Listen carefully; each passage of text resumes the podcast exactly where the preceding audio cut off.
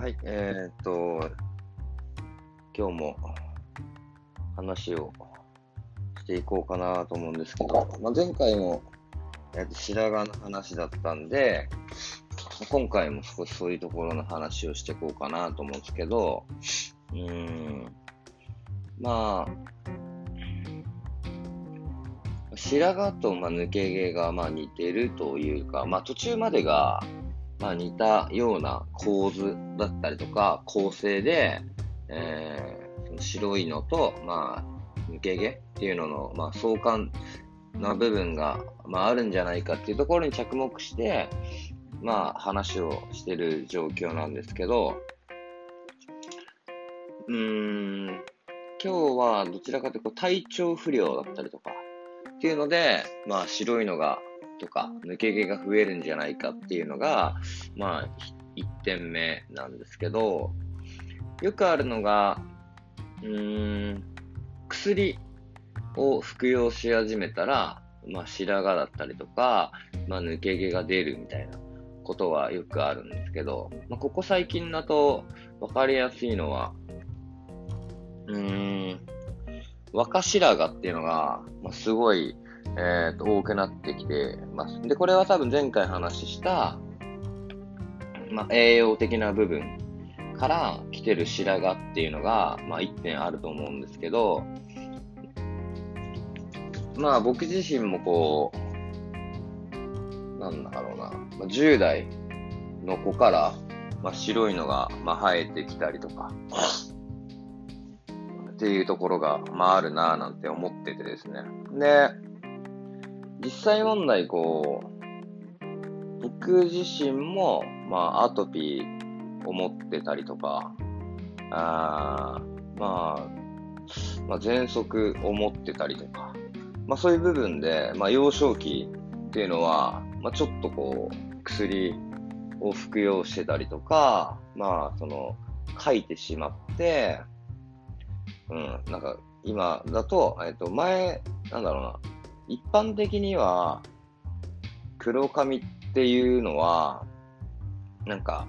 赤みが強い髪の毛と、まあ、黄色みの強い髪の毛っていう二つだったところから、今ちょっとグレーっぽい髪の毛が増えてきたりとか、まあなんか新しい分野の、えー、その、もともと持ってる髪の毛って色味、色ですね。っていうのがなんか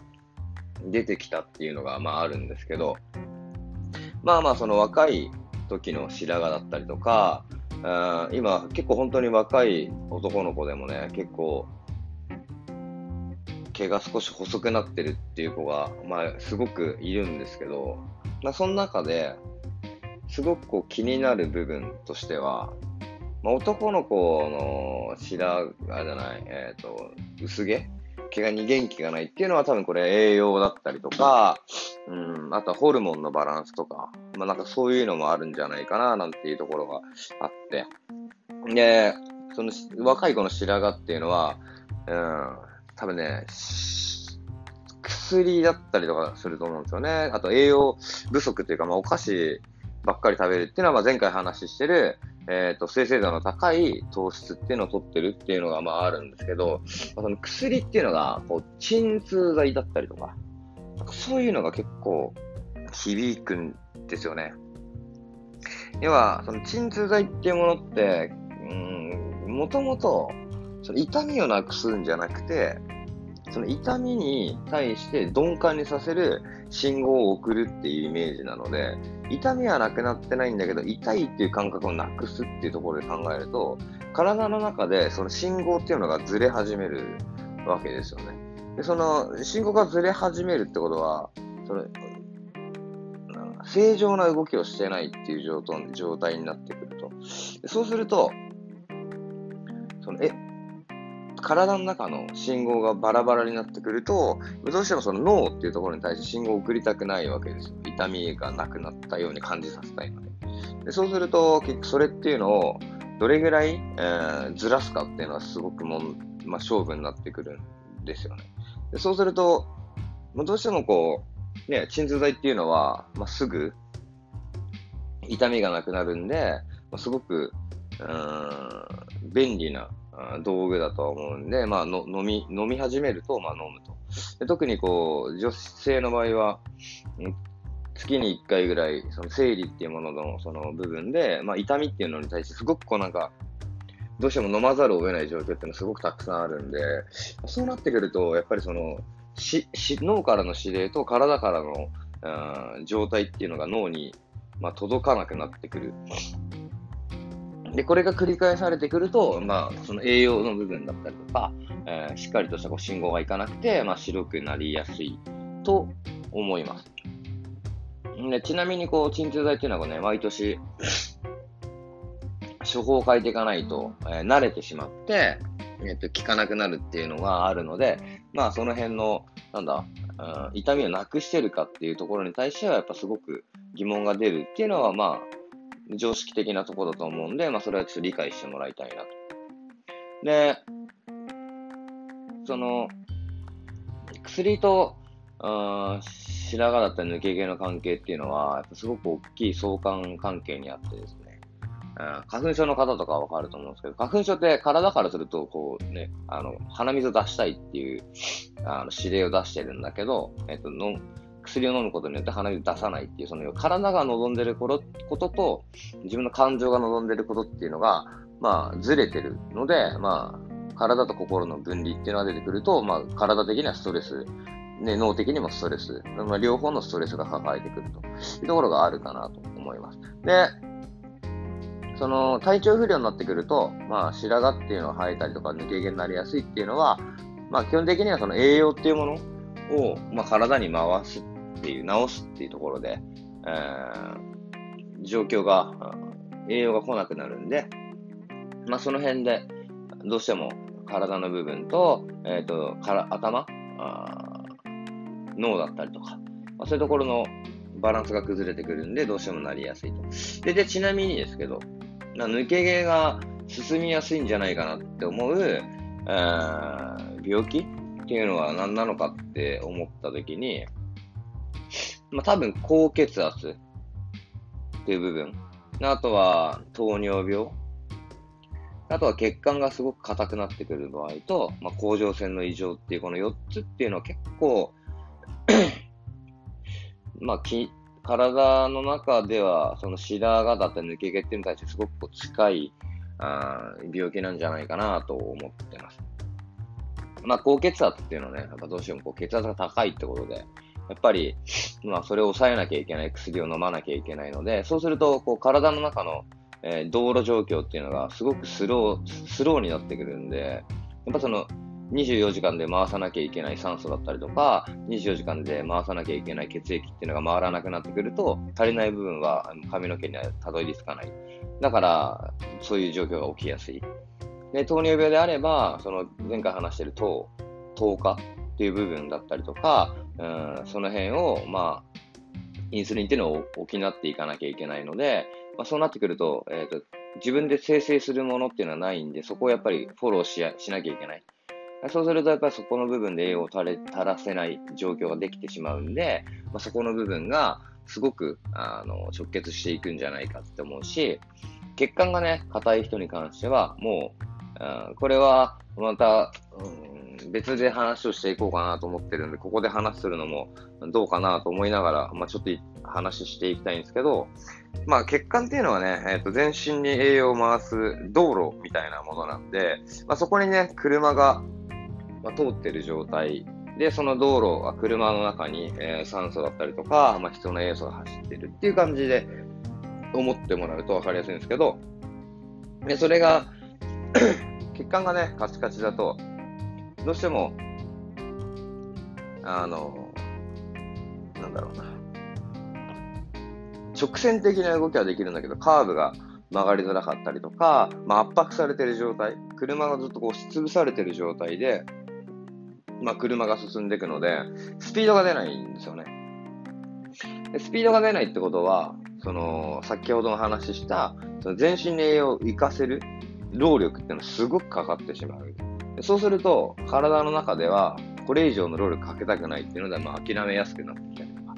っていう部分が 大きいんじゃないかなと。で、まあ、甲状腺っていう部分に関しても、うん、同じような状況でホルモンバランスっていうのを、まあ、どうしてもこう、直していかなければいけないってところで、まあ、そのホルモンというものに関しては、やっぱ体にとっては非常に重要なあファクターになってくるので、まあ、そういうのをちょっと治療し始めてくると、やっぱりホルモンという部分で、まあ、少し影響が出やすいんじゃないかっていうところが、まあ、ね、僕のその見解っていうのも多少入ってるんですけど、まあ、一応 まあ論文とかね、一応目を通して話はしてるんですけど、まあなかなかね、あのー、難しいところの見解かなと思ってますが、まあ基本的にはこの4つっていうのは、その栄養を、えー、全身に回せなくなる状況を作ってしまったっていうのが、まあ大きいところであるかなと思ってるので、その栄養が全身に回らないから、えー、そういう状況を作ってしまうっていう、まあ、因果関係にはなってくるかなと思うので、まあ、僕的にはすごく納得してる部分なんで、そういうところは、ま、非常にわかりやすいかなって思います。なので、基本的にその、なんか、なんだろうな、